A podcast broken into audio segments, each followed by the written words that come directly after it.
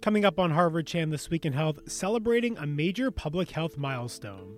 We have a lot to think about and keep it on our mind, and we just shouldn't have to worry about something like trans fats, which is uh, something that produces only harm and no good. As of June 18th, U.S. food manufacturers are banned from using artificial trans fats. In this week's episode, a closer look at the decades long battle to eliminate these harmful fats from our food supply and how this ban could improve health in the years ahead.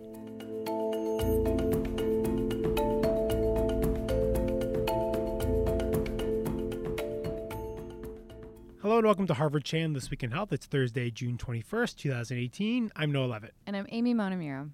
Amy, this week we're marking a major public health milestone. As of Monday, June 18th, U.S. food manufacturers are banned from creating products with artificial trans fats, which are found in partially hydrogenated oils. This trans fat ban is a culmination of decades of research and work. We started our scientific work back in the late 1970s, and by 1990, 92, 93, the evidence had become quite strong that trans fats were harmful to human health. First, we saw for heart disease, then for diabetes, and now many other conditions like dementia. That's Walter Willett, professor of epidemiology and nutrition at the Harvard Chan School, and one of the many public health researchers who helped expose the harms of trans fats. Trans fats were introduced commercially in the early 20th century and quickly became ubiquitous in the United States. At one point, the Food and Drug Administration, or FDA, estimated that 100% of crackers, 95% of prepared cookies, and 80% of frozen breakfast products contain trans fat. And Willett says that at peak usage, industrially produced trans fats were likely contributing to about 50,000 early deaths each year in the United States. In this week's episode, a brief history of trans fats. We'll explore how they became such a mainstay in American foods, the work to expose their risks, and the public health impact of eliminating them. And we begin in the late 19th century in Europe when the process of partial hydrogenation, which produces trans fats, was discovered. French chemist Paul Sabatier was actually awarded a Nobel Prize for his discovery that metal catalysts could be used to precipitate this process of hydrogenation. Walter Willett says trans fats quickly found their way into the food supply as a replacement for liquid vegetable oils. And he says a major reason was cultural. The food supply was dominated by Northern Europe, which traditionally relied on things like butter and lard, as opposed to the Mediterranean, which used olive oil. People didn't do, know what to do with this liquid vegetable oil, which the, the process for extracting that from seeds had become much better uh, a couple of decades earlier. And if we had had a dominant Southern European food supply, we would have taken that liquid vegetable oil and put some green food coloring in it, and olive flavor, and sold it for it's olive oil, sort of a, an alternative to olive oil. Uh, we needed to have something that was a hard fat, uh, so we could have uh, margarine, which looked like butter, and Crisco, which looked like lard. But the other major reason involved the partial hydrogenation process itself, which destroys essential fatty acids. These are part of the structure of every cell in our body and also play a role in regulating critical biological processes such as inflammation. But products containing these fatty acids tend to go bad if they sit on store shelves for weeks or months. So, by replacing these fatty acids with trans fats, it allowed foods, particularly baked goods, to have a longer shelf life. When you combine that with the low cost of partially hydrogenated oils, compared to butter, for example, it became an easy choice for manufacturers. But Willett says the health community actually shares some of the blame here, too.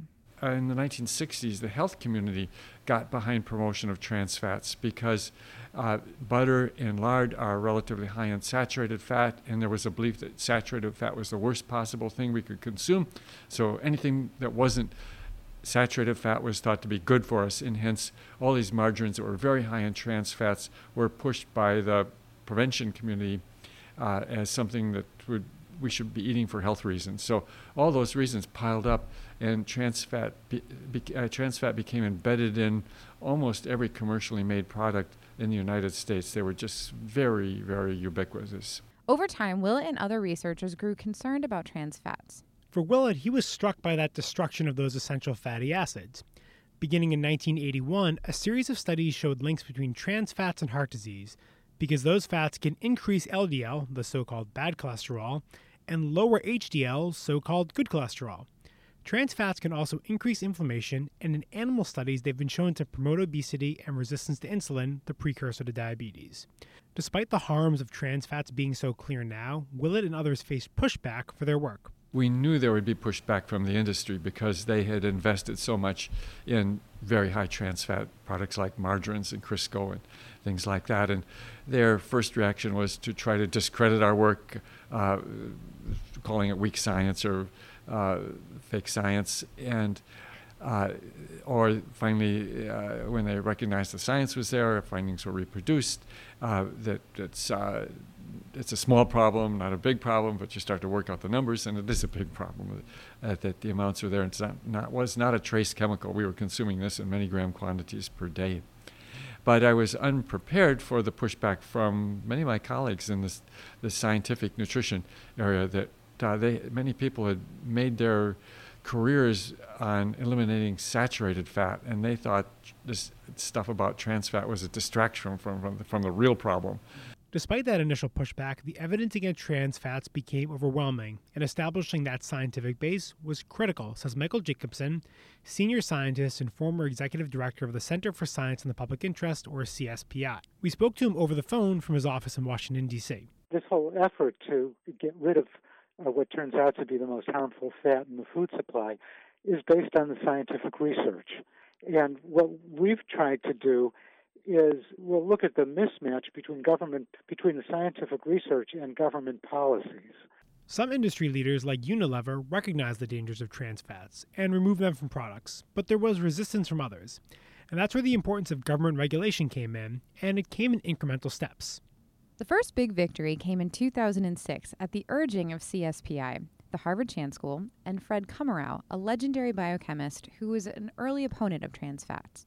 That year, trans fats were added to food labels in the U.S., which led many manufacturers to begin reformulating products to remove partially hydrogenated oils, Jacobson says. The FDA's labeling requirement really sent a signal to industry that this is bad stuff.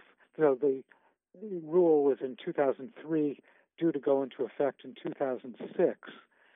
And in those several years, a lot of companies were quickly switching to substitutes because nobody wanted to have trans fat on the label showing how much trans fat there was.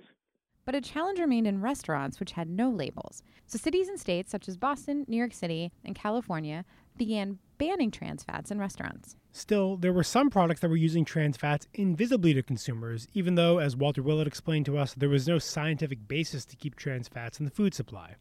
Finally, in 2015, the FDA ruled that trans fats were no longer generally recognized as safe and ordered manufacturers to stop using partially hydrogenated oils on June 18, 2018.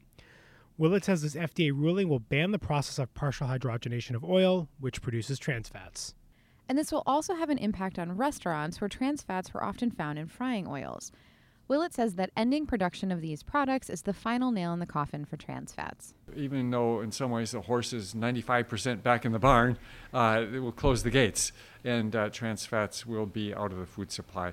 And that's uh, important both for reasons of mopping up the last bit of trans fats, but also we have a lot to think about and keep it on, our mind, and we just shouldn't have to worry about something like trans fats, which is uh, something that produces only harm and no good. The health impacts of this trans fat ban will be immense, says Willett and Jacobson, who estimate that eliminating trans fats will prevent a quarter of a million heart attacks and related deaths each year in the United States.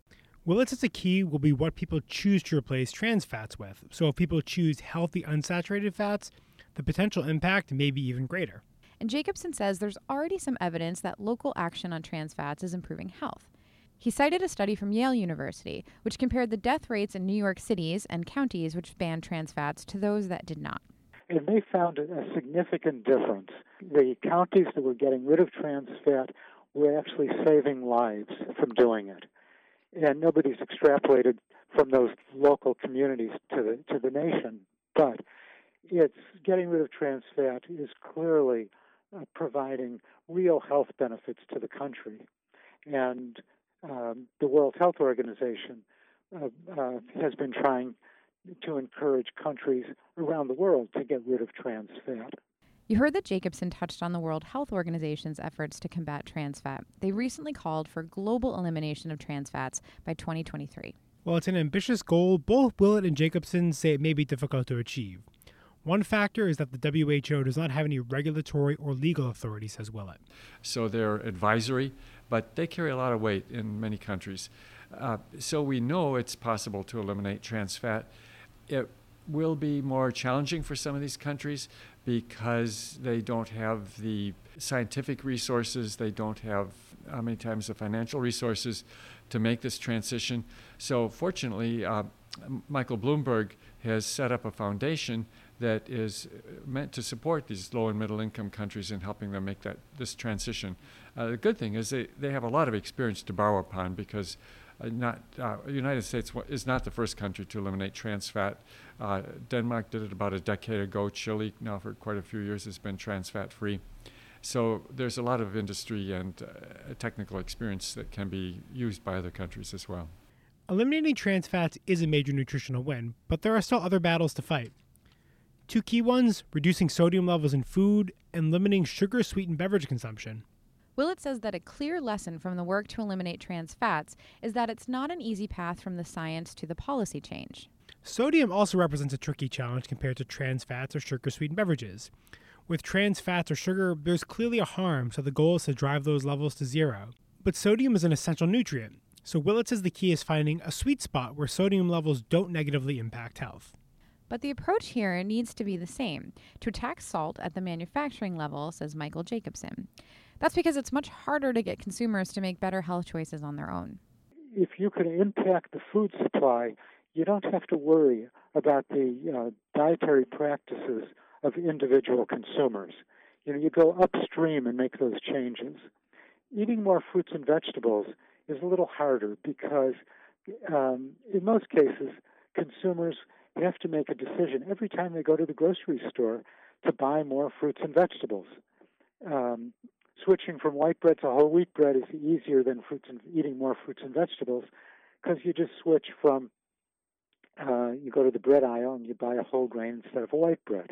Willett says the fight over trans fats represents something important about nutritional epidemiology, that it will always be a bit of a work in progress where new research is needed to assess the effects of diet on health and then to craft healthy eating recommendations. When I started uh, essentially looking broadly at this issue of diet and health back in the 1970s, I realized we were uh, being given uh, messages avoid this, eat that, and you scratch the surface, and there was almost no evidence to support that. So, what we've tried to do is build that evidence base, and uh, that, that isn't built over just a few years. Uh, these many effects of diet take decades to play out and turn up as increased risk of heart disease or cancer or something like that. So, uh, we and others have then started large long term studies like this, and we have a lot better basis for providing guidance. We're still working on details and nuances, there's still uh, definitely plenty to learn.